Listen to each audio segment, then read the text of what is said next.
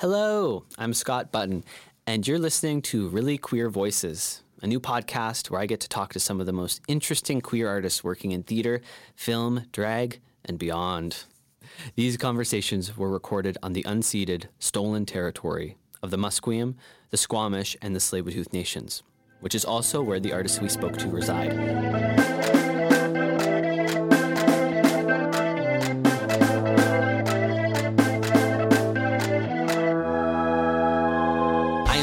Thrilled about the episode today.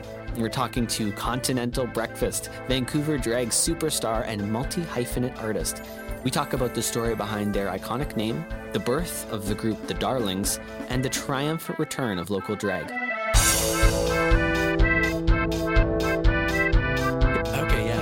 Yeah. Now, now they've arrived. Yeah, it's official. I'm here for the podcast. Yay, and I'm so glad you are. Welcome, Continental Breakfast, to the show. Thank you. Thanks for having me. Yes, of course. And for folks who don't know, Continental Breakfast is an Indigenous, non binary drag performance artist and cultural event producer. They are Beardies and Okamasis Cree and are a settler on the stolen lands of the Musqueam, Squamish, and Tsleil-Waututh nations. They work as a host, dancer, and performer in the alternative art scene. They aim to help empower strong existence of the non binary community and the importance of diversity in art.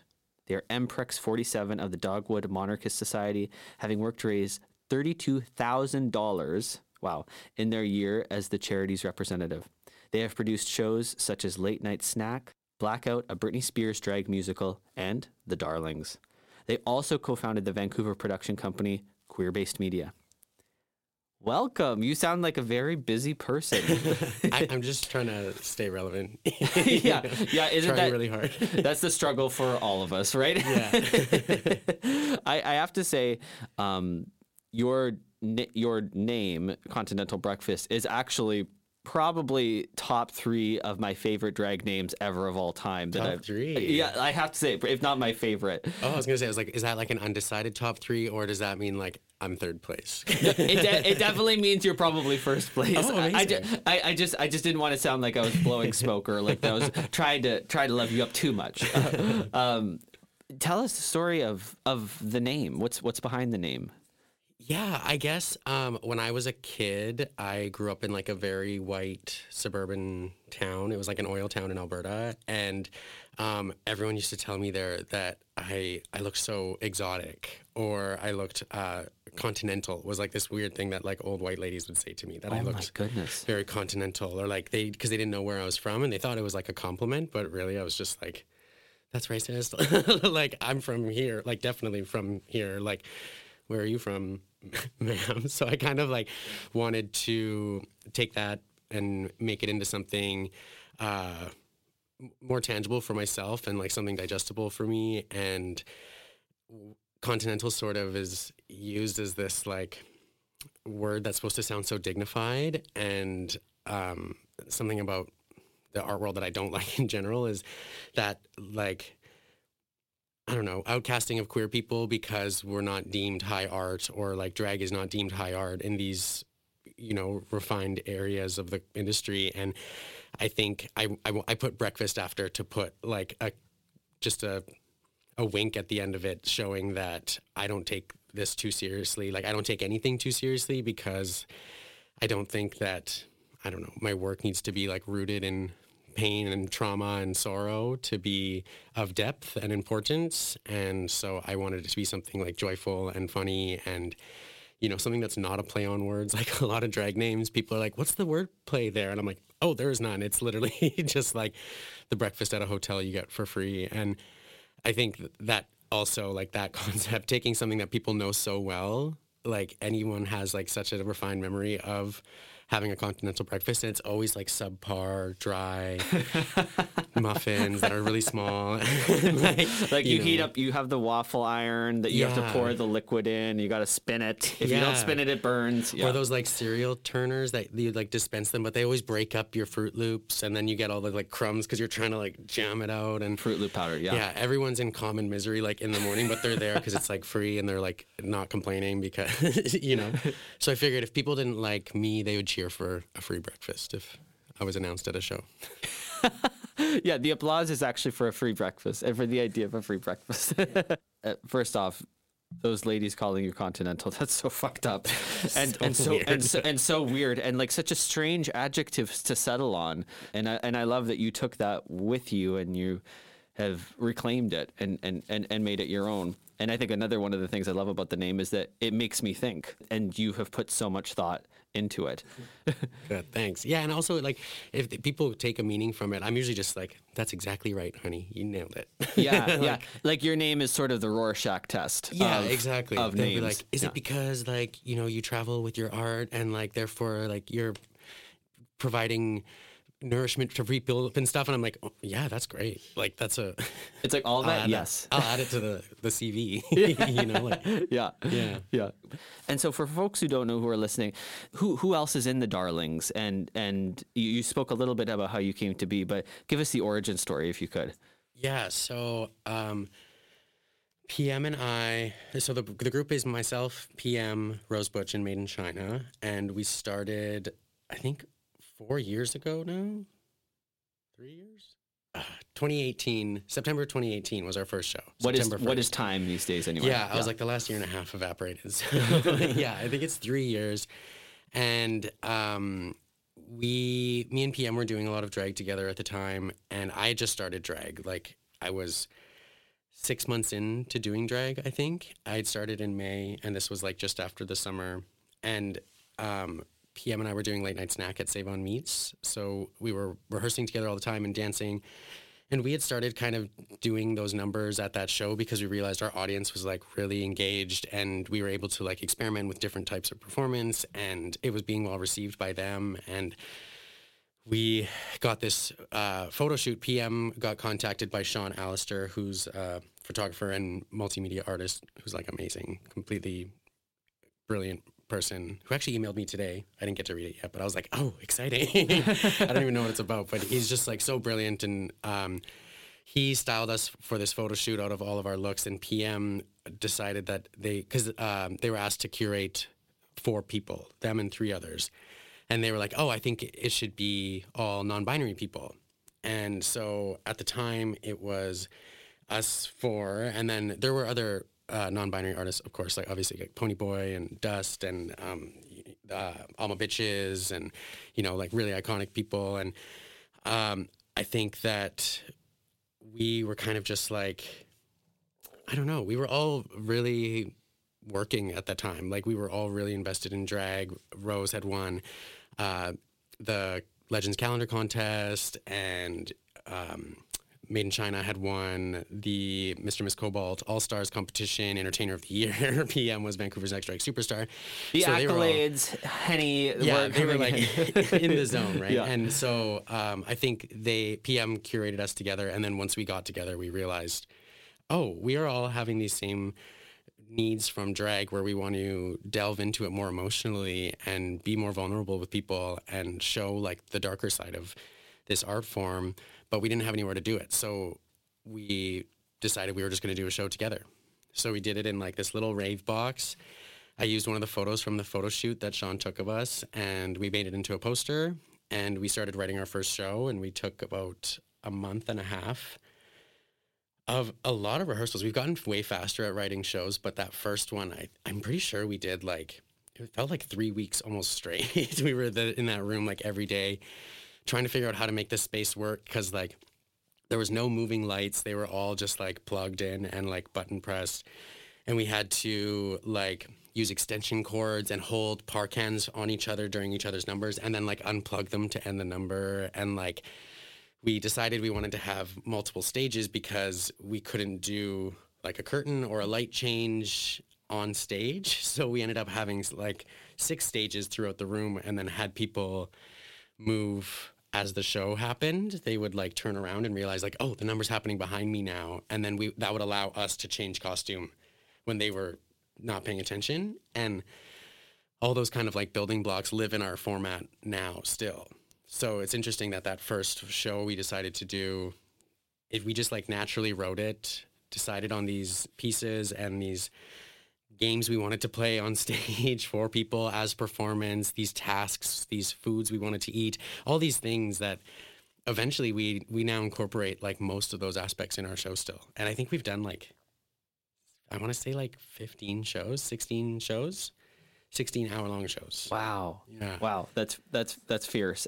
We I remember yeah, I watched I watched um, one of the early shows during the pandemic and I was so struck Ane West was here yesterday and and they pointed out they, they, they referenced the darlings. And, and I and I remember watching that show and I was so struck that what I felt this this feeling that I get from the best queer art that everything is up for grabs you know that you can marinate in all these different styles and you can marinate in high and low as you were saying high high, high art high, low art it's all accessible to you and it can still feel cohesive and it can still have production value. And not that you know production value and money and whatever is the metric of of that but it still felt it felt so cohesive and yet so like there was so much going on too.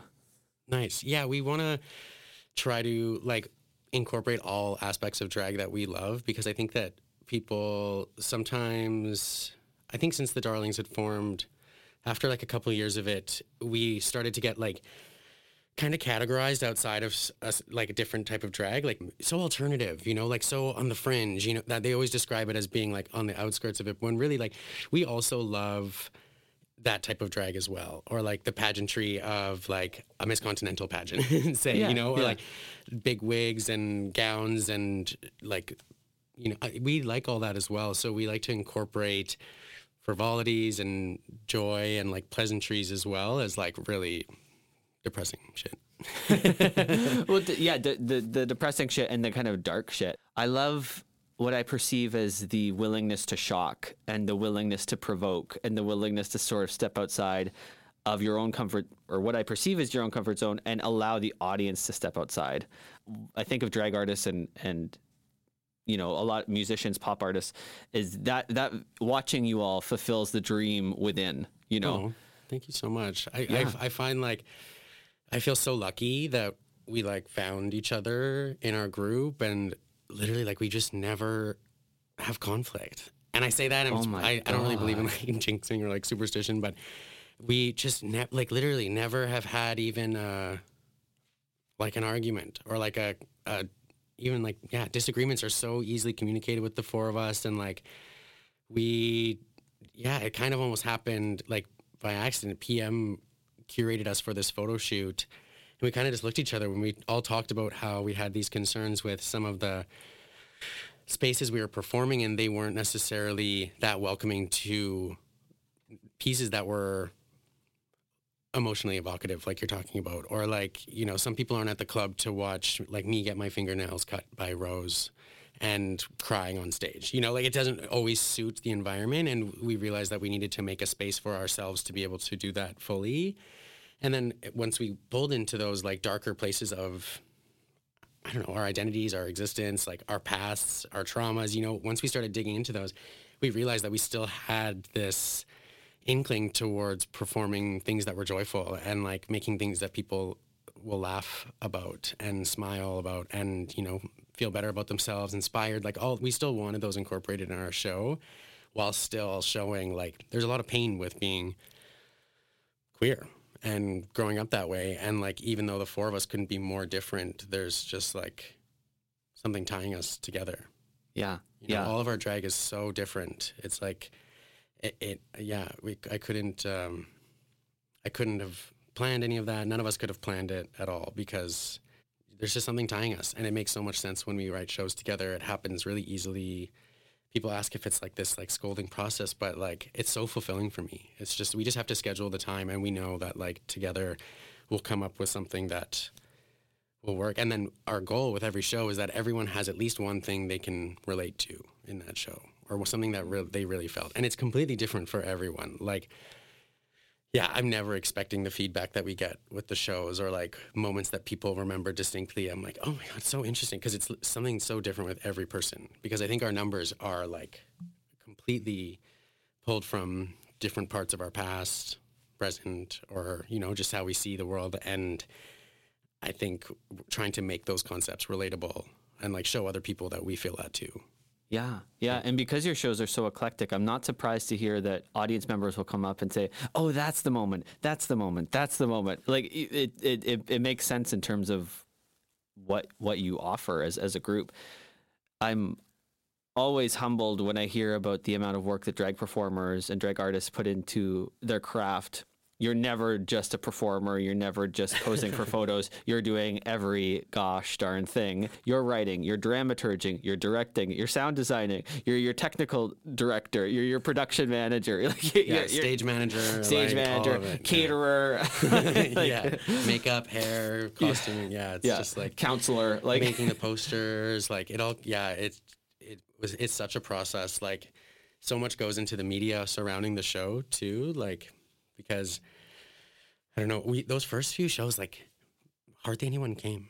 I really hmm. love the people that did come, and I appreciate you so much if you're listening to this.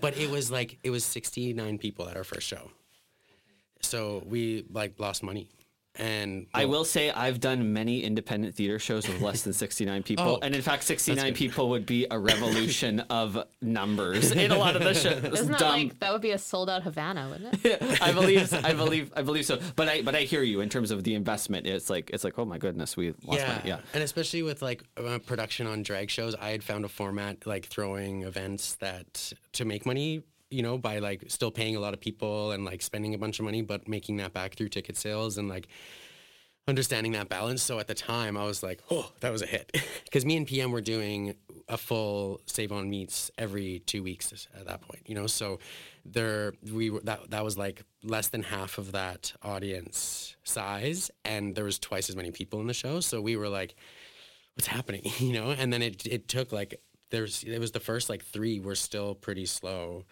and only re, only this Halloween that we did, we finally did like a like a big full huge room. But like we were doing, our first sellout was in Victoria actually, because we got booked to go there. I, I think like five or six shows in, maybe five shows in, and there was a 200 person room there, and we got there and we sold out really fast, I guess. Wow. The promoter told us, and we were like, oh. That's surprising. Oh well, look at us. Okay, we love Victoria.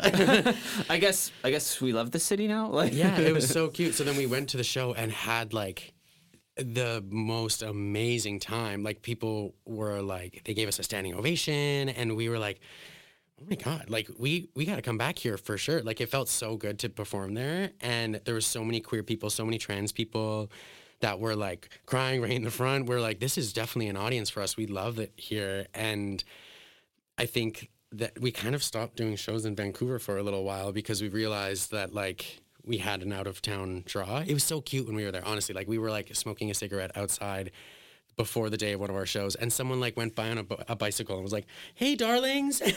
like we were like. Oh my God. Like it was so nice. And we still go there a lot. Like we just went there for uh, Intrepid Theater um, and performed at the Metro and did two shows there. And yeah, we just always have like such a amazing time there. But now, when we did the Halloween show, it was major. There was so many people we knew there, people that had been at every single show, and then including like this whole new audience that we reached during the pandemic. And we all finally got to gather together, and it was just like, wow.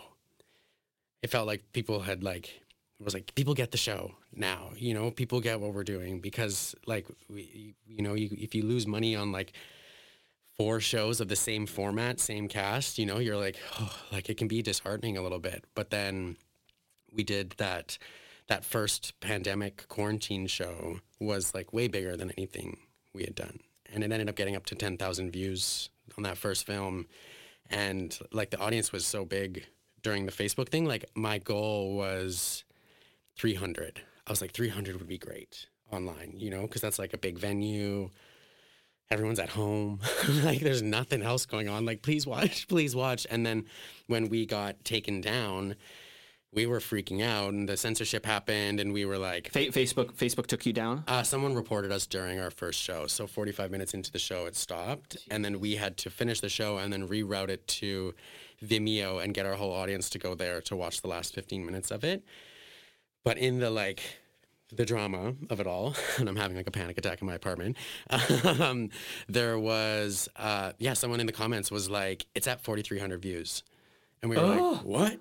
what the, what the fuck? And I was like, no, that's a mistake. And then I like checked and I watched it climbing and it was like going so fast that I was like, oh my God. So I was crying, like freaking out, just being like, we just got to finish the show. We got to finish the show. Like get everyone in a Vimeo and like uh, trying to upload it. And it was like, it ended up being this whole experience. But yeah, it was like, it felt traumatizing for us. And then, but it, the reception of it was so great that we were like, oh my God, we have to do another one. And it was like, yeah, we did it by donation and people were just like so generous and it like saved us that first because that first two weeks like artists and performers we were not accommodated for by CERB or you know like they kept releasing these subsidies but we still weren't like gig workers still weren't on there we were like what the hell is going to happen like what do we do and it when the lockdown happened I called P I was like freaking out I cry all the time. Um, so You're an crying. artist. You're an artist. Yeah, I And a Gemini. Every single people are like, sorry, I'm crying. I'm like, I literally cry every single day. I'll probably cry today um, during this interview. but yeah, I like um, Bonnie Henry announced that they were going to be on lockdown, and I called PM and I was like, we have to do something. Like everything got canceled for like six months of gigs. We just like I got emails. My phone was just buzzing. Cancel, cancel, cancel, cancel. So I went from like full income to zero, and didn't have a backup job. like had only been doing drag full time for like years by that point. And yeah, so I called PM. I was like, we have to do something. I think we need to do a show, and I think we need to do it on our webcams, and we need to try and simultaneously perform a show together like we would live, but from our own apartments. And they were like, no, absolutely not. Like, And they were like, "You're you're bananas." yeah, I- they're I- like, that's not happening. And I was like, I really, really think it's a good idea. They were like, okay, well, you know, they're like, yeah, let, you know what? Yeah, let's not, like, we're not doing anything. Like, let's fucking do it. Call the other two. So then I called them one at a time and I was like, hey, so uh, I think we should do this. And I think it was like 11 days gave us. I was like, and I think we should do it in 11 days before the end of the month.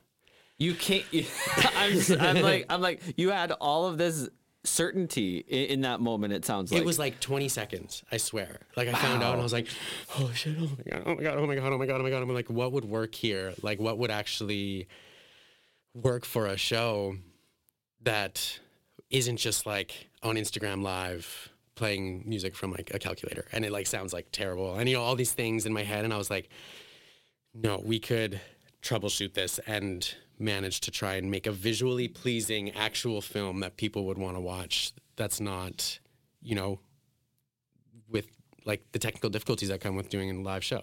And you're not supposed to do a stream for that many people from a shitty apartment on Granville. like yeah, yeah, yeah. my Wi-Fi was terrible. Like it was all working against us. It was so bad. But then, yeah, I called the other two and they were like, okay, yeah, let's do it. Like we got time. And then we rehearsed like almost every day for uh, like hours, like three, four hours. Just like trying to get our music to sync with each other so that our lip syncs weren't off and like all rehearsing remotely. rehearsing remotely from our places. We didn't, yeah, because we like literally weren't leaving our places at that point. We, I was ordering groceries online. Like I was not even leaving my front door. Those early days of the pandemic. My yeah, goodness, like yes. full on quarantine. And I think that, yeah, we, those kept me sane. I was like, I had work to go to every day.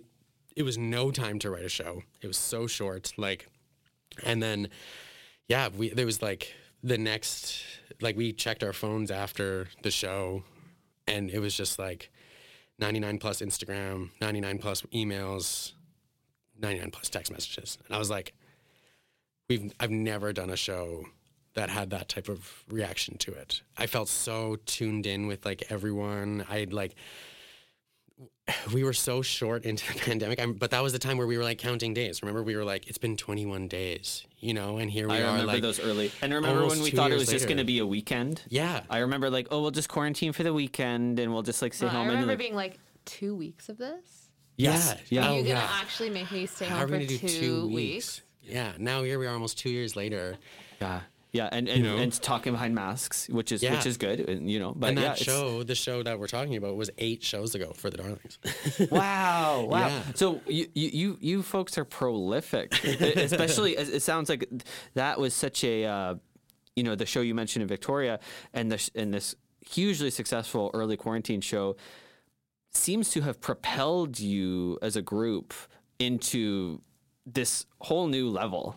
it really it changed a lot like it just reached the like the public even like because we got that cbc documentary after the first one got taken down and then we announced our second one and then the cbc called us th- that night when our after our show gotten taken down I was like sitting there with my roommate, my drag child Shasha, and I was like sitting there freaking out, being like, "This is all shit! Like the apartment's destroyed! Like, all my, there's clothes everywhere! Like it was just like Yeah. all of our places were destroyed It after each show. The just dark, so dark night knows. of the soul. Yeah, everyone thinks that it was like those little boxes that were like curated, but everything that you didn't see was a disaster.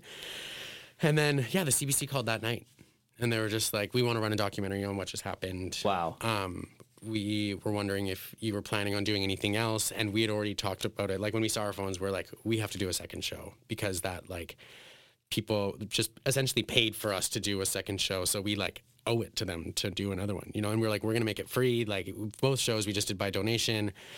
And we're like we can make another show. It'll be free for people to watch. We can't have any explicit content in it because even the little tiny bit like pm was showing their feet when we got reported. That was it and they were fully clothed like no nudity and someone deemed it explicit so that's why it got taken down. So our second rehearsal process we were like we're to write this we're to do like a family friendly darlings essentially or like a facebook friendly darlings because it was the site that gave us the most reach and like most actual people that are able to just like come across it and watch. And the yeah the cbc were documented our whole production process of that show and then they um or wait what am i thinking? No sorry it was after the second one because we got taken down a second time too. Or in Wow. quarantine two we got reported again even after doing the family friendly one. So we were like this is garbage. We're really angry. Of course, we're of course. depressed. Like we none of us even like we didn't really talk even for like days after it happened because the first time it was cute you know there was like an experience attached to it. People were like whoa like technological age like we're all in quarantine let's all go switch sites like no one was doing anything. Second one i was just like angry. I was Yeah, like yeah. this is so much work we've put into this and like for one person to just be like mm, nope i don't think so. And that room to be so shut down like there was like 300 people watching the second show when it got taken down and it was re- way sooner into the show. Like it was like i think 15 minutes into the show. No. when it got Oh, censored no. rather than 45 and like for from a financial standpoint even like it exactly replicated that. So like we made exactly a quarter of the money that we did on the first show compared to like how much time we were on screen for. So they like cut our financial ticket price for the show essentially and also our viewership Right. and so we were like, we can't do that again. Like, there's no way to, it's too much of a risk. And then the Queer Arts Festival and CBC reached out for us at the same time. The Queer Arts Festival said, we want to present a digital festival of films and we want to broadcast your film, a film that you make, a new one that's uncensored, and that you, we're going to get a private site for it. Because first they were like, we're doing a film festival, and we were like, no, we're going to get taken down. And then I was like, if you have your own website broadcasting it, then no one could actually come in and report it, then we'll do a show. And they were like, no problem. We were Wow. like, oh, great.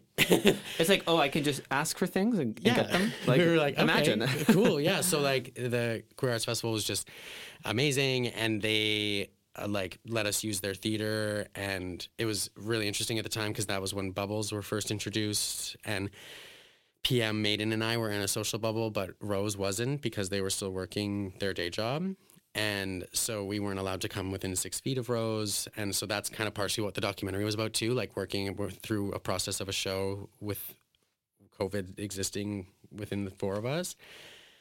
And yeah, so then we did the, doc- did the documentary that came out and that brought in like the CBC people, like a literal public, which also comes with a lot of hate. Like it was, though, anytime I've been interviewed for the CBC or like CTV or Global National, I can't read through the comments anymore because they're like horrendous. They go like the, it goes on forever. And it's just like people being like, saying the worst thing you could think of. And Um, but it also brought in like a whole new audience of people that I never expected. Right. The floodgates open, and then Yeah. some of what comes in is, Some is people. bullshit. Yeah, yeah, but uh, like some of it is like straight people and like allies and people that like I have never met that are like working at a restaurant, being like, "Hey, I saw the Darlings film. I saw a documentary on the CBC, so I watched your film that came out right after that." And yeah, that it was a an intimate group that was pretty much always the same for the first few shows. It was usually the same people coming every time, and now it's like, yeah, our Halloween show was amazing. It was like a huge room filled with people. It was just like unbelievable. Felt so good. Oh, I love I love that. I, as you're talking, I'm thinking of something a producer, writer friend of mine. She she directs and produces films.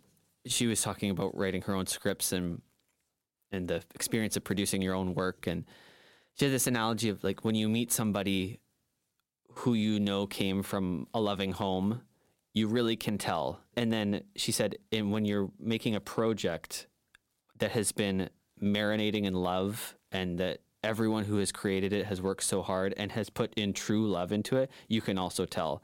And that's how I feel whenever I see something that the Darlings has done is that that's always where it's coming from and it and you can tell. And I think that's why people are connecting with you all right, right now. Oh, thanks. Yeah, that, it means a lot. It's like it was hard because usually at a show you can feel, you know, people cheering or clapping, or you talk to them right after. But we didn't get to feel any of that. Like with those shows, we were just like having to be like, no, people they they'll like this, you know, like people are sad at home, like they'll want to watch the show, you know, like and having to stay so focused because like there was no audience interaction besides like the digital stuff, like the chat, which was amazing, and like people leaving all these comments and like well wishes, but you know, there's something about like being in that room with people that makes a big difference, and I think that you know that's why probably why I'm shocked whenever people are like, oh, I watched a show during this the the summer of last year or whatever. I'm like, oh, feels like a lifetime ago. Because even after that film at the Queer Arts Festival, we then made one for the Transform Cabaret Festival in the same format, but new show. And then we did we went back into quarantine and then did Darlings Quarantine 3, which was back on Zoom on our cameras again, but that was on queer based media because we got the queer based media site so that we could have a live digital venue for anyone to use rather than just us so that no one could would get taken down. And, so tell us couldn't. tell us a bit about queer queer based media. Is was this is your brainchild? me and Maya Ritchie started queer based media, um, and we did it in response to being censored so much. And we were already making video and design and photography work together, and we realized that we needed to open this space online for people to be able to actually like have some agency over what they're putting out for people because like we have no agency over our bodies on things like Facebook and you know Instagram. It's so censored. It's like they're like woman hating platforms, police loving platforms. They're like it's endless, and it's I think that yeah we needed a space to be able to have drag shows when you reduce it. You know, like we wanted queer artists to be able to put their work online and not worry about someone reporting it. And what a, what a great offering to the queer community. I, I just want us to take a quick quick break. Sweet, yeah.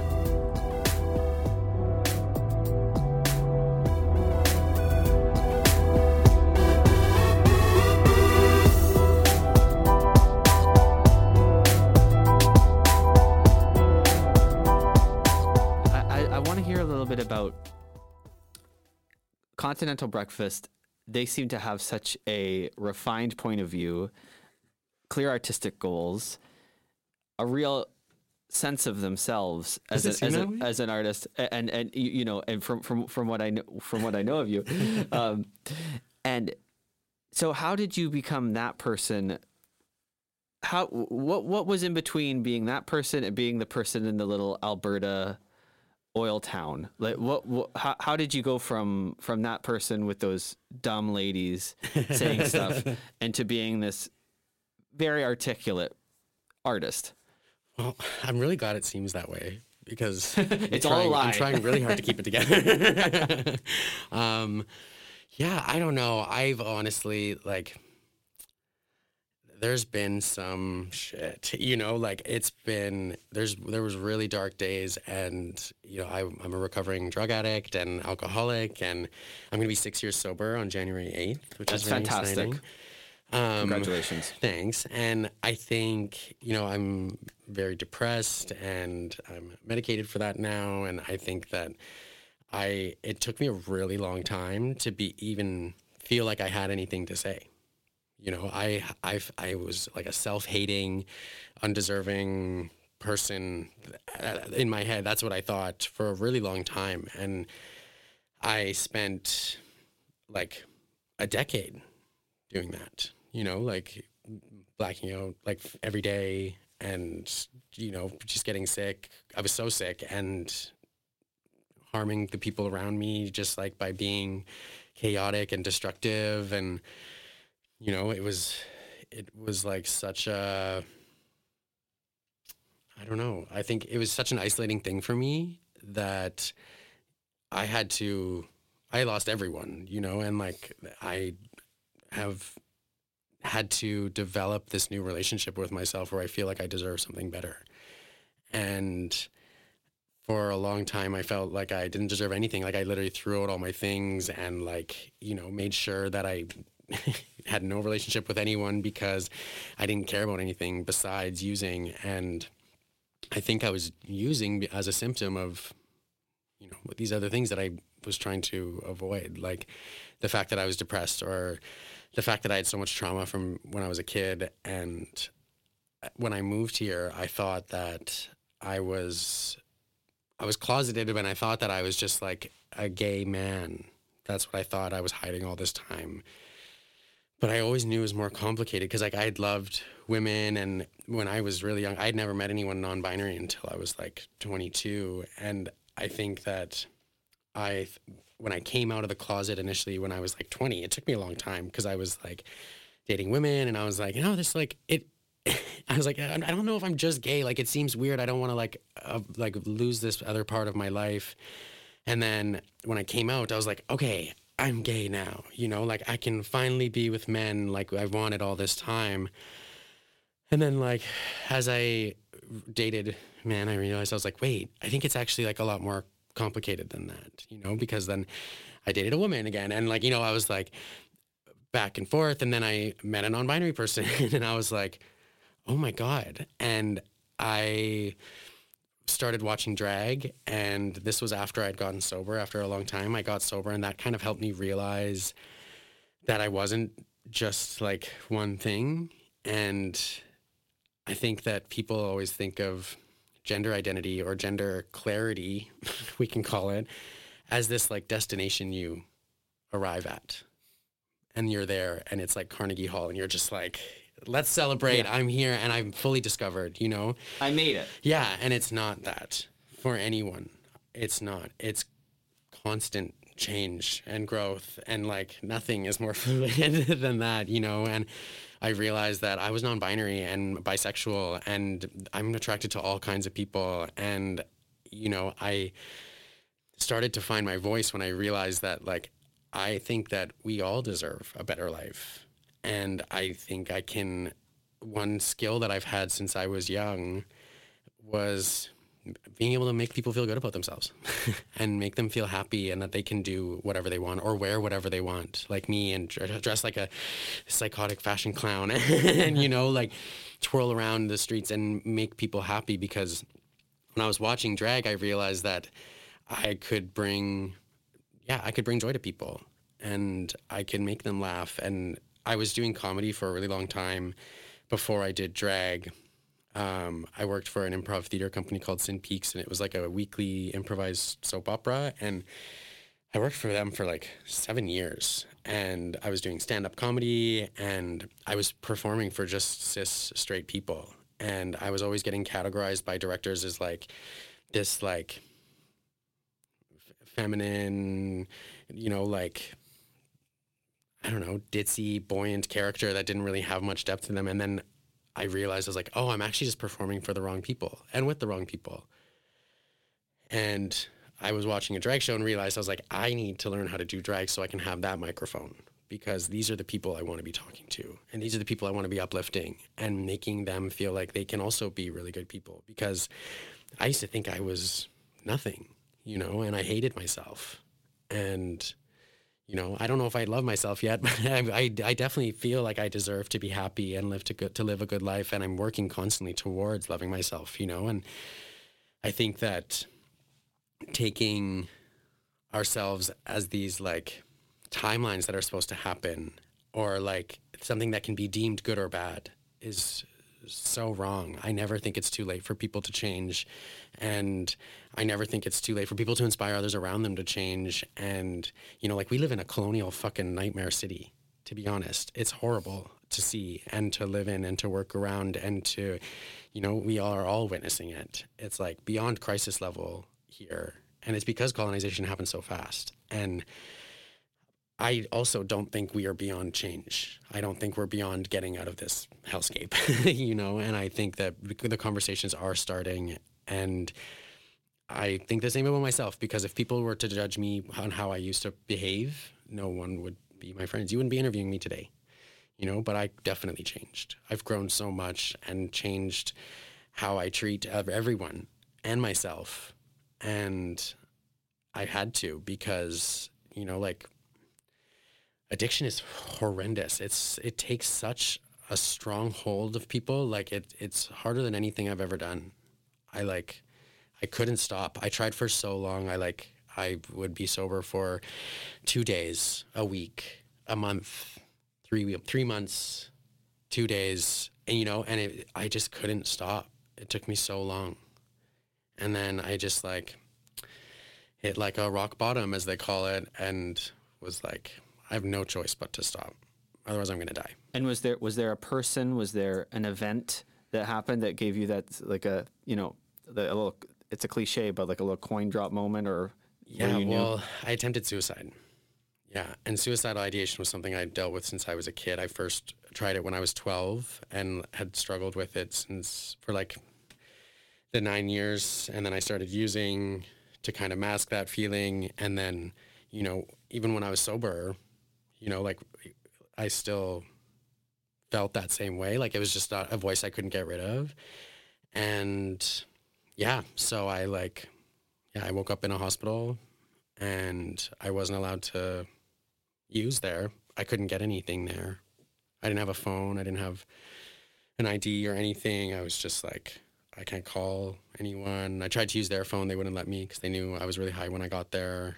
And yeah, I couldn't use for like a few days, and then I had to take a cab back to my house because yeah, I didn't have anyone to call, and withdrew like really, really hard, and I just like yeah slept in my bed and woke up. I would sleep like forty five minutes a night and wake up in like a, a like halo of sweat in my bed and have to like change my sheets every day and try to exercise to like stop cravings because I was like sweating out and I had a migraine all the time.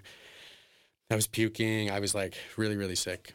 The withdrawal process is something that, in terms of becoming sober, is something that doesn't seem to be part of the in vogue cultural dialogue around becoming sober. It's a it's Yeah. it's a it's a part of it that is is is not documented enough. Yeah, people think we just like start like playing tennis and like meditating, you know, and Yeah. then it's like fine. It's like, but it took me like two months. It was like a full three weeks of like really harsh withdrawals and like two months until I could like even like fall asleep at night without like, yeah, really, really overbearing. Like I would be like, yeah, just laying on the floor sometimes, just like crying and it's all you can think about.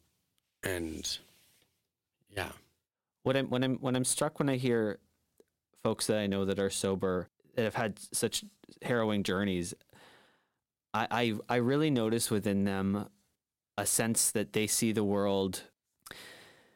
They become a lot more community minded. They actually, I think there's something about them where they're able to see, like you're talking about the city and what a capitalist hellscape it it, it, it is. And and I, and I'm struck when I hear sober friends of mine and, and folks that I know talk about these things and that they see things they, see the big picture and it, it sounds like it sounds like you're someone who thinks about your community and that you're someone who sees the big picture and sees things how they really are. I think it's about compassion. That's like the biggest thing it taught me. It's just like there fentanyl was not a crisis when I was using. Otherwise I would be dead for sure. I had so many friends that I used to use with and party with that have mostly died. And since then, so like in getting sober, already distancing myself from them, which was already hard enough. And then hearing of them passing, it just like stays awful. And when, you know, if I had been born five years later, I could have easily been without somewhere to live, you know, stuck outside. It's so cold here, you know, and like those people are just living outside. And like, how could you not be so angry? you know, people treat people without homes like they chose that path for themselves or something or they like partied too much and it led to them getting addicted to drugs like they don't see they, they think it's like circumstance but they don't realize that like the system is built against them completely there's no reason why those people don't shouldn't have somewhere to live because like you know people can see me like you say that i you know i seem like this person that has it all together and you know like has a clear focus you know but that's just as easily me those people you know like i also have that side of me that you know and some people can't stop using and don't want to or don't want to you know and that it, it's like survival how the hell else are people getting through this? You know like i have no stigma against people that use drugs. I fully understand it. It's just like a, not a good look on me. You know i it brings out a side of me that i really don't like and it makes me more angry and sad and hurts my body and i can't just like moderate you know? Yeah. but drug users will always exist and have always used because drugs exist for a reason. They're a symptom of, you know, trying to survive what's going on around us.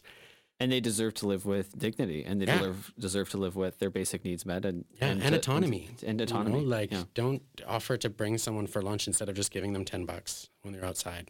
You know, let them spend the money on whatever they want. It doesn't matter. If they need drugs to survive, you know, people take medicine just because they can't go to like a pharmacy and get like prescribed something that'll just like knock them out so they can sit in their gorgeous bathtub all day. Like, there's no difference between that drug use, you know, but somehow like drug users that are forced to live outside are stigmatized. And yeah, I think just being a drug addict, I learned that like I love all of those people so much. I, you know, and I hurt with them and for them and, you know, try to help them a lot. Like, yeah.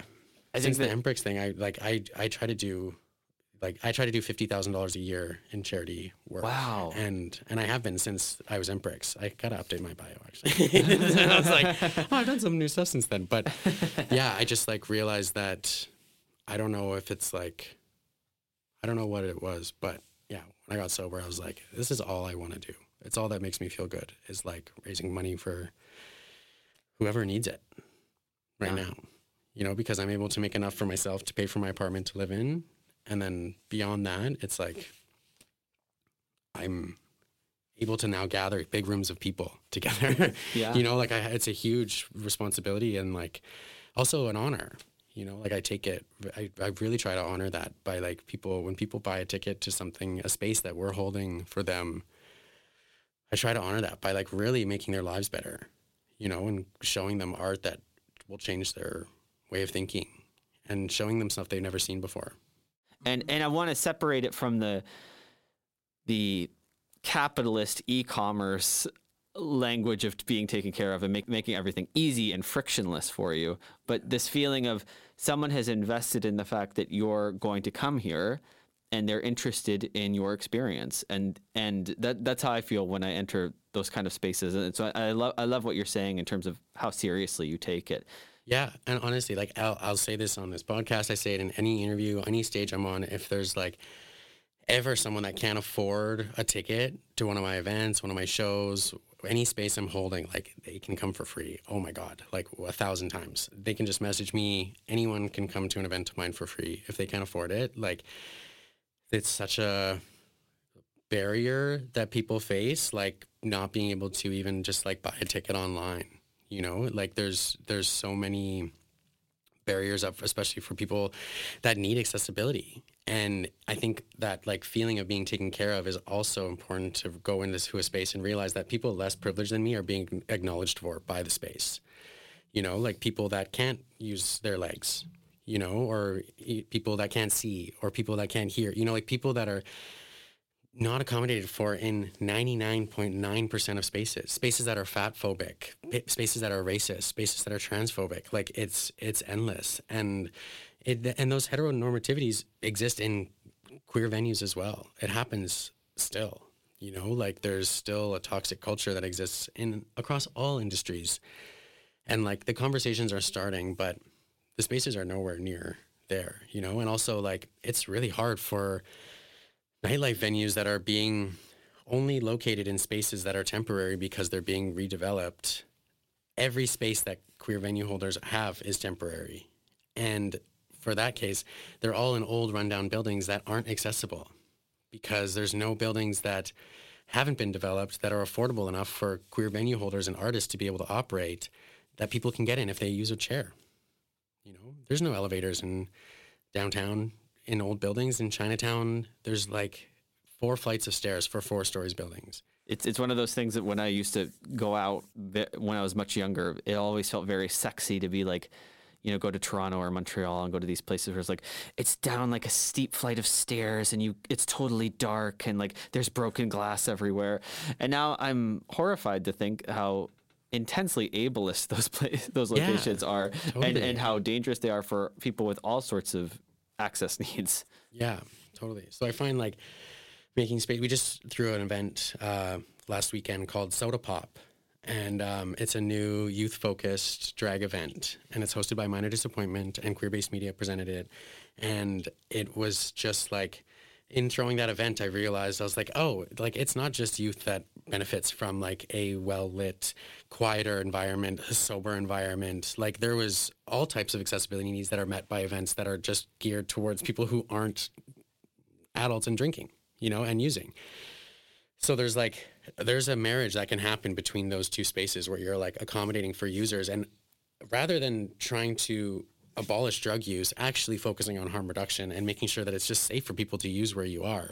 Like you can go into like Eastside Studios. If if you're at a party, you drank too much, you're a little too fucked up, you can just go up to a buddy that's wearing a neon shirt and be like, "Hey, I'm feeling kind of sick. I'm a bit dizzy. Can you help me get home?" And they'll be like, "Oh my god, yeah, let's get you a ride home. Let's go find an Uber for you. I'll book one. Come sit here, grab some water." You know, like that didn't happen 10 years ago when I was like a rave donkey rolling around warehouses or in East Van, you know, like it was so unsafe. Or like back in Alberta when I was like face down in a prairie bush somewhere at a party, you know, because like I couldn't use safely. I remember for me the lack of safety felt very exciting, and now Oh, totally. and, and now looking back on it, I'm like, as a as a 31 year old, I'm like, no, I want to build, or I I want to I want to be involved in spaces that are a lot safer for the 17 to 25 year olds. You know, Yeah, exactly. Like maybe actually teach people an understanding of like what GHB does to you rather than just like letting them dose themselves at a gay bar. Yeah, you know, in a urinal stall. Like if people actually understand the relationship they can have with these drugs and alcohol and what they're used for and why what they're you know if there's symptoms from them what they look like how they can use them safely where they can get them checked like if that was all discussion like we would just have so many more people from our community so many less deaths. And the, the city the government the country the world does not care about drug users to that extent. It's horrible. And you know like if uh, what if i didn't get sober what if i continue to use i still feel like i would be worthy of life you know and i'd be worthy of lunch and dinner and rides places and you know to be let into a club to be able to dance and sit and enjoy a soda pop and drink with my friends and talk and smoke outside you know like i still think i'd be worthy of all those things if i was a user you know and i would deserve to go to drag shows and have fun and laugh and you know shower in my own bathroom like and a lot of people don't think that way. They think that drug users have made some kind of mistake that they need to now deal with. You know, but that's our community. Like and if they're not okay, we are not as a group. Because like there's no separation from us and them. I've seen people that have come to parties for years and now live outside. You know, and it's because like that slip is that threshold is so easy, especially when it's like so expensive to live here. Yeah, and it's just, the imbalance is just uh, so profound. It's horrifying. It's like literally bigger than almost anywhere in the world. Well, what what you know these events at the warehouse, what level up events, the events that the Darlings are part of, is part of furthering that conversation because of the normatizing language around naloxone, around drug safe drug use, around consent. It it is moving that conversation forward. So I'm very grateful that it exists, and I know that I'm not the only one. Yeah, it's like just like don't use drugs in a bathroom stall by yourself. Tell your friends you're using. It's way easier. Like it's it's just so much safer.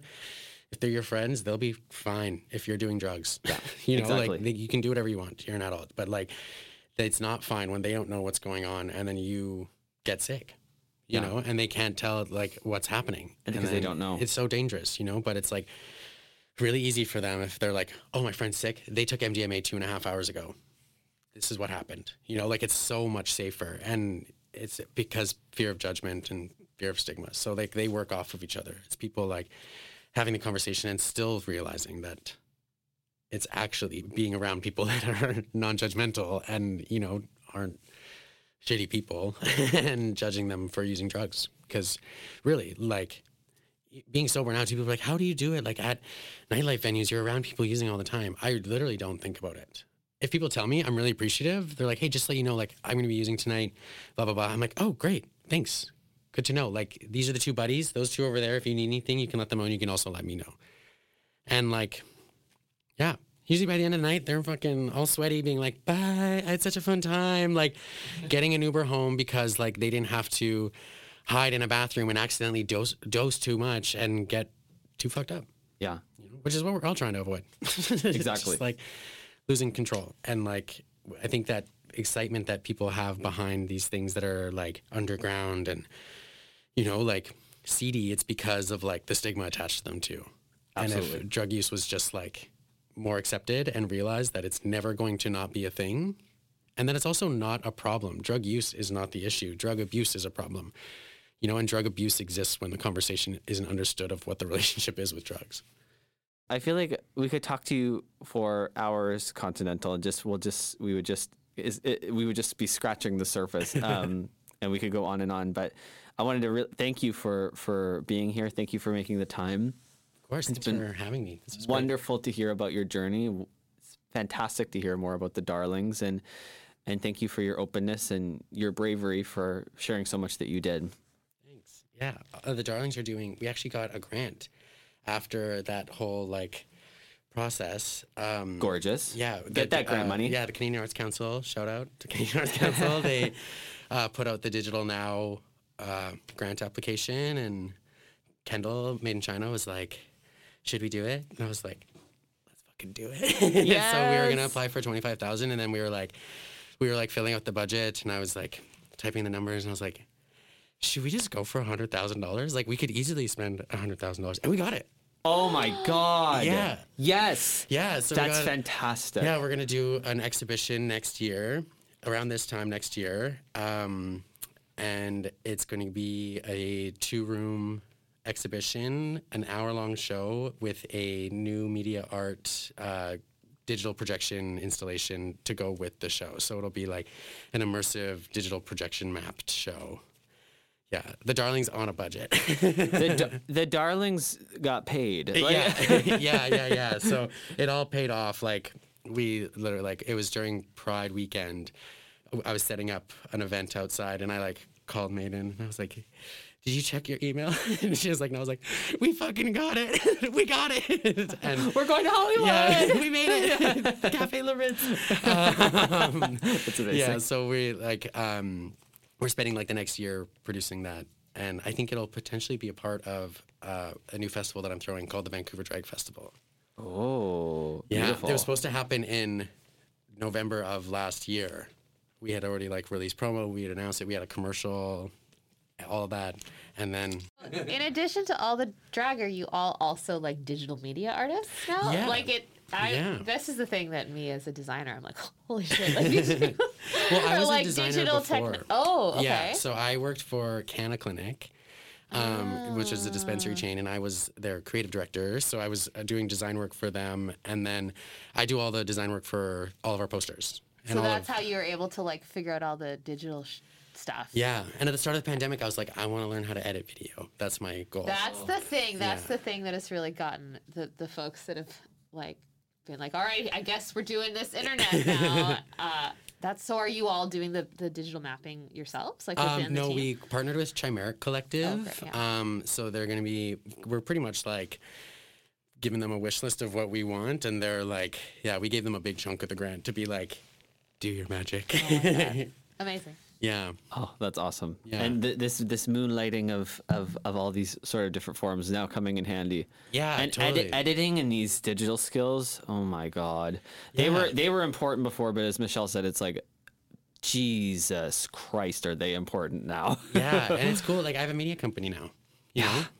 And so like it, it definitely worked out and I just get like every workday is different. Like I'm either shooting or editing or acting or doing drag, you know, throwing parties, making posters. Like it, it every day of my job's way different and I feel really lucky and Oh, when I, I, I, I, I love that. I, I, I, I sometimes have to remind myself when feeling stressed or whatever. uh, I'm like, okay, remember, this is what you wanted, actually. I say that to myself You all know? the time. This is what you wanted. I like when I'm looking in the mirror. I'm like, I have to paint my face again. I'm like, okay, you just shave your face. This is what you wanted. you know, like I wanted to be performing all the time, and you know, like being surrounded by queer people, and it's like, I got it. yeah. Yeah. Well, and without getting too much like penultimate episode of RuPaul's Drag Race, I, like I, I think I, you know that that younger person growing up in the Alberta oil town would be like, that is fucking cool. I think so too. Yeah, I, I, I took me a while to get there, but I, I really feel that way when I'm like getting to host shows and getting to be with my friends. Like I did, when we did the Continental Circus, the puppet show, um, I was just like nothing like because I also make puppets. That's one of my hobbies. Um, I was just like Casual, I- casual. I, I, oh, and like like like last few minutes of the of the episode, like I also do puppets. It's like, of course you do. it's just like I was watching that, I was performing that show, and I was just like, I've never felt more in my life like all things have led to this. You know, like uh, every skill that I've worked at and like learned, and every fucking tutorial video I've watched online to learn how to do any little thing, like it all led to that show. And I was just like surrounded by my family, and I just like was like, holy shit! I've never been more confident that like this is where I'm supposed to be. Oh, I was I- go Sorry, go. I know I'm not the host, but No, I, it's fine. I love it. I love it. I love it. I just feel like so moved because it's been such a fucking crazy two years for artists. Yeah. And it just makes me so thrilled to see people who have been able to come through that and actually be feeling like there, right? In that moment of being Yeah. like, this is what this is what I've been working for.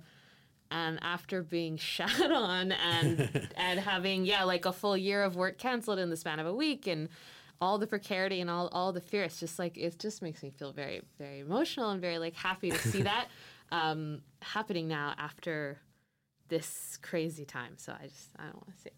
No, no, it's true. Seriously, no, it's yeah. I, I I'm resounding those feelings as well because they're like, yeah, they're very. I feel very lucky and like, but also you know like, as many artists can say, it's about like adaptability. It was a lot of hard work and like all artists just had to do like five times the work to get you know a quarter of the recognition from our apartments. So yeah, I feel really fortunate and like even when people like I was like, how did you find out about me? Like that's how I felt. When like emailed me. I was like, oh my god, that's cool. You know who Continental Breakfast is? Like, I I'm still like I still get so surprised when people come to anything.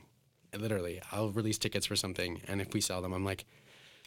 Wow, that's so weird. Hey, like you just like I love that. You know, you just put stuff out there, and like you know, some people will come. Like it, and yeah, also like when you feel like you have nothing, you got to make something. I say that all the time. If you feel like you have nothing, just make something. That's that that's beautifully put. It, what, uh, the one last question, I, it, because it, it does seem like there you're you and the Darlings and so much amazing other local drag that we could be talking about too, is is having such a successful moment. What do you think it is that it's bringing people into the door. I, I what, what what is it that's ca- that's getting people's attention right now? I think that it's just like a vibrancy you can't get anywhere else, and you you can't see this type of expression in any other art form. It's just like queerness at its absolute root and heart, and expressed to its tenth degree. And I think people before audiences felt like they were saturated in content. They thought that they had enough art in their life, and being stuck at home made them realize that they needed so much more.